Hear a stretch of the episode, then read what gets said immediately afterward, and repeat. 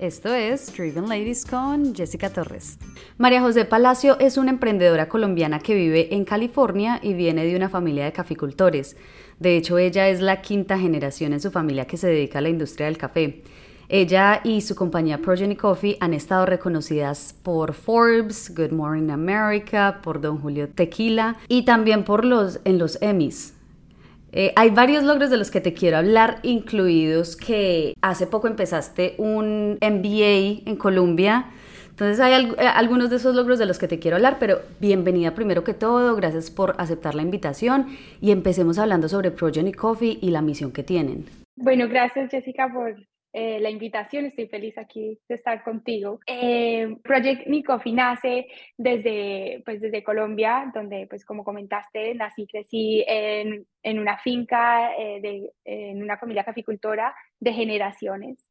Pero pues creciendo, pues vi como todas esas dificultades y entonces cuando salí del colegio, pues no se me hacía, no, para mí no era sentido quedarme en ese lugar, eh, porque era solamente dificultades, no era rentable, entonces pues no tenía, para mí no tenía sentido. Ahí fue cuando me vine a Estados Unidos buscando algo totalmente distinto. Quería ser diseñadora de modas, llegué a Nueva York, me estaba yendo súper bien, pero ahí fue cuando vimos como esa dualidad con mi cofundador John, eh, donde pues se nos abrió la mente al mercado del café, donde estábamos pagando 5 dólares o más por una taza de café, segunda bebida más consumida en el mundo, las personas aquí toman pues mucho café y está creciendo la cantidad de tazas de café que la gente está consumiendo. Em, entonces vemos pues este mercado tan grande de café, todo el mundo súper apasionado de Colombian Coffee y yo me acuerdo un momento yendo a Starbucks donde está el, el, logo de Café de Colombia y yo sabía que mi papá vendía la cooperativa que eventualmente llegaba ahí, entonces donde se, pues en ese logo. Pero después viajábamos a Colombia y ese, pues nada de eso nos estaba llegando y no, no nos llega a nosotros y entonces donde tú ves el mercado crecer eh, para nosotros es hacia el otro lado. Estamos perdiendo nuestras fincas, eh, trabajando eh, en pérdida y de ahí entonces viendo esa dualidad es donde pues nacen nuestros corazones de analizar qué era lo que estaba pasando y de verdad crear algo que genera harto valor para los caficultores, generar una compañía basada en economía circular donde podemos quebrar esos círculos de pobreza y pues conectar el consumidor aquí en Estados Unidos directamente con el caficultor. Entonces de ahí es donde pues nace Progeny Coffee, viendo pues esa, esa diferencia. Aunque tú vienes de una familia de caficultores y pues por ende sabes del café, pues no es como que esta marca te la heredaron, sino que tú la has tenido que crear desde cero. Entonces, ¿cómo ha sido todo ese proceso de crear el branding, de crearle una voz a tu marca cuando de pronto pues no tenías ese background? Muy buena pregunta y bueno, lo bueno es que eh, mi cofundador pues era experto en marca y bueno, ya ahí aprendí mucho de él. Pero cuando empezamos la idea de abrir una empresa de café, en ese momento estábamos en California, estamos en un lugar que es totalmente saturado en marcas de café. Aquí está Verve, está Ritual, está Equator, Blue Bottle está aquí. Entonces la idea pues de empezar a competir con ellos pues fue algo difícil. Eh, pero nos fuimos a hacer primero que todo como un estudio cuál es la historia que se está contando aquí y cómo es el empaque y todo. Una de las primeras cosas que nos dimos cuenta que fue súper importante es que todos manejaban un, un tono de cafés. Em, entonces eh, sus marcas son más como cafés, colores tierras, son colores que son em, muy similares allá al café tostado, o sea, al producto final, pero ninguno estaba comentando como la cultura, dónde venía el café. Y si, empezamos a ver quiénes eran los fundadores de estas compañías, no es nadie que venga de la caficultura, sino todos que se apasionados por una taza de café o buscando como esa taza de café perfecta. Entonces había una, pues yo me sentía totalmente desconectada de la marca y de dónde viene el café. Entonces ahí fue donde dijimos, bueno, nosotros somos caficultores, yo creo que tenemos una oportunidad en vez de ser we are the roasters, eh, más como we are the farmers, somos los caficultores para dar más validez eh, y donde todos tenían colores tierras, nosotros decidimos llevar todos los colores de Colombia. Entonces, todos los empaques de nosotros, el sticker está inspirado en todos los balcones quimbianos, las fincas cafeteras, los patrones de nuestros indígenas guayú. Y otra cosa también que vimos es que todos ponían un blend Em, y ahí vimos, bueno, para nosotros no es sobre un blend porque no es sobre nosotros como roasters, sino como caficultores. Entonces, por eso dijimos, bueno, no, no vamos a hacer blend, sino que siempre cada café es em, el café de cada caficultor. Entonces, tenemos, digamos, el café de Sandrita, tiene la foto de Sandra, la historia. Al principio empezamos con la foto atrás y ya la movimos totalmente adelante. Entonces, si tú ves el empaque de nosotros, tiene lo más grande la foto del caficultor y atrás están todos los colores de la cultura de nosotros. Entonces, ya cuando al principio yo me acuerdo que nos decía un supermercado, yo, ah, sí, el, la marca súper colorida.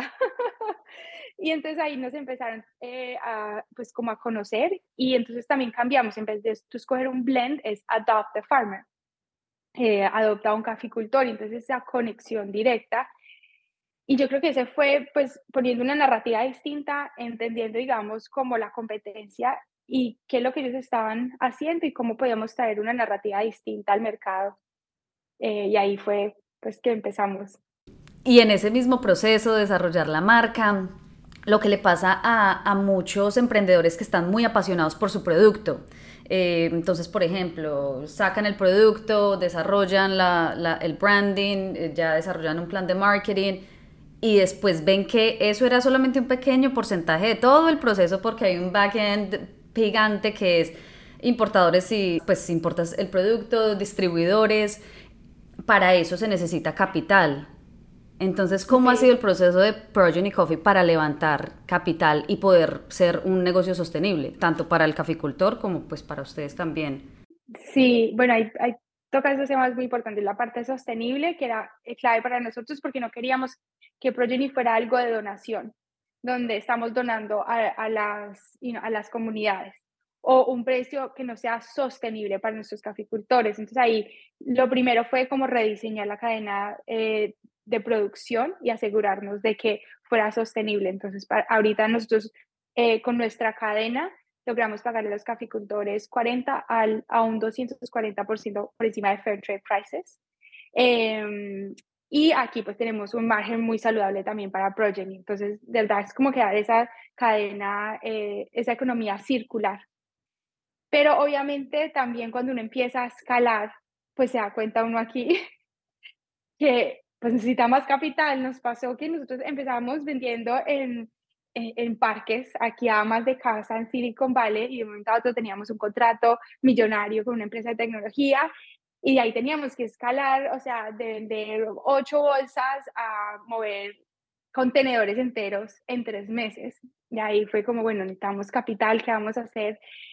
Y la, al principio sí fuimos tocamos todas las puertas de todos los bancos aquí, todo el mundo nos dijo que no, que no, que no, y yo no podía creer que tuviera un contrato en las manos de una empresa muy reconocida, eh, que obviamente era viable todo, y todos los bancos no, pues por todos los biases pues, que ya conocemos y todo, y yo creo que fue la primera vez que me di cuenta como, wow, esas estadísticas sí, sí son reales.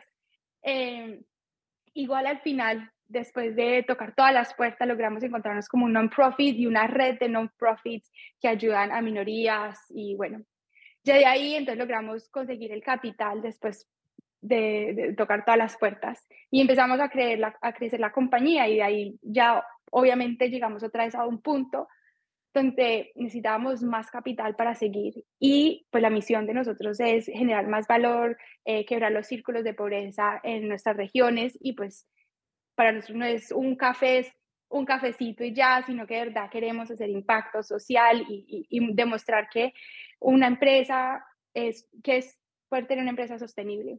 Entonces ahí nos fuimos en el 2021 a ir a recibir capital ya de inversión. Entonces lanzamos nuestra primera eh, ronda semilla de 1.7 millones. Y bueno, lo primero que me dijo un mentor fue, haz una lista de 100 inversionistas. Cuando llegues a tus 50 no, estás más cerquita a tu sí. Y yo creo que eso me ayudó mucho mentalmente, pues porque obviamente cuando uno empieza como latina y mujer tenemos menos del 2% de chances de, de recoger eh, capital, entonces pues sí fue como empezar y decir, bueno, voy a ir a, a, buscar capital y sabiendo pues que tengo más de perder que de ganar. Eh, pues e, esa, como ese, ese advice me, me, sirvió mucho. Eh, lo bueno es que sí encontramos un grupo de, inversionistas que están ahorita apostándole a latinos, a minorías, y bueno, ya las estadísticas están saliendo que una empresa liderada por mujer da más retorno, y, y bueno, y la idea ahora es pues demostrar, ¿no? Que, que sí, sí es buena inversión. ¡Wow! Y hablando sobre, ya ahora, por ejemplo, en la etapa en la que están también, que están siendo reconocidos y pues ya les están apostando estos inversionistas con reconocimientos como Don Julio o como te como comenté anteriormente este MBA que están haciendo tu esposo y tú en Colombia que es también auspiciado por Tory Burch. Em, por ejemplo que estuvieron en los Emmys. ¿Cómo, ¿Cómo, ha sido, ¿Cómo ha sido para ustedes todas estas oportunidades que les están llegando? Sí, bueno, ha sido ha sido muy lindo porque verdad empezamos literalmente con un sueño y vendiendo café en parques. Increíble pues viendo a dónde hemos llegado y eh, pero lo más lindo ha sido como la recepción de, de, de la misión, eh, de que verdad hay gente que quiere elevar este, eh, esta narrativa y dar a conocer que es que si compramos un café de bajo costo estamos participando en, en círculos de pobreza, estamos pues nos estamos ayudando y pues no es donde nosotros ponemos nuestra plata, pues eh, puede, genera un cambio o no genera un cambio.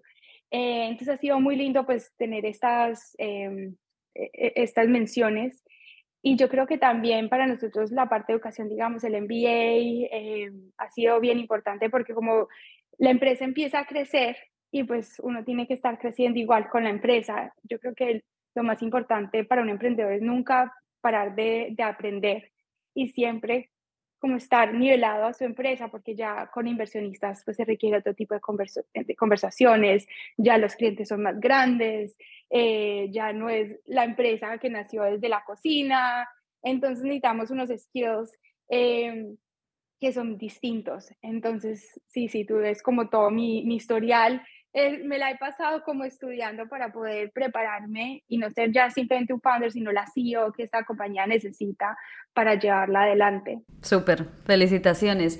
Y bueno, para terminar, ¿qué consejos le puedes dar a emprendedores que estén en la etapa de, de que ya crearon su producto, de que ya tienen un producto empaquetado ¿cuáles serían esos próximos pasos que los podrían llevar a que su, a que su emprendimiento, su negocio sí fuera exitoso y pues rentable? Bueno, yo creo que ahí súper importante es, bueno, y es un error que yo cometí, es mirar bien los costos.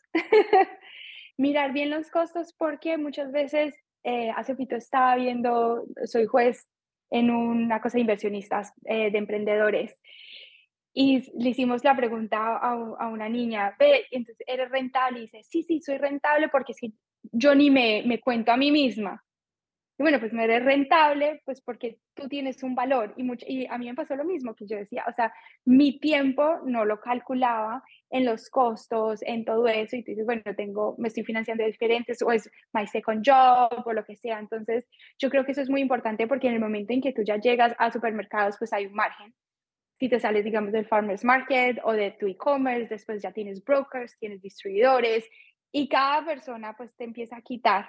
Y ya después es más difícil si tú tienes que añadir tu tiempo más tu health insurance, porque necesitas health insurance, necesitas eh, retirement plan, necesitas todas esas cosas y necesitas poder tener un equipo bajo esos costos. Entonces es uno de los ejercicios que me parecen pues súper importantes. Em, otra cosa que también me parece súper importante es estar súper claro de cuál es tu nicho y enfocarte en ese nicho y, y de verdad em, eh, ponerle todo tu enfoque en ese nicho que después vas a ver como esos ripple effects. Eh, pero empezar bien enfocada en, en, en, un sitio yo creo que es súper importante y yo creo que lo último es buscar algo que te apasiona porque es que ahí es como una montaña rusa, hay momentos buenos, hay momentos bajos, y si no es algo que te apasiona, que tiene una misión, que te va a levantar, pues yo creo que hay veces ahí es donde fallamos y dejamos los proyectos a, medias. María José, mil gracias, mil gracias por, por, por este ratico, por compartirnos todo tu proceso con Project Coffee. Te deseamos muchos éxitos y, y pues nada, esperamos tenerte por acá en el futuro. Muchas gracias. Bueno, muchas gracias a todos.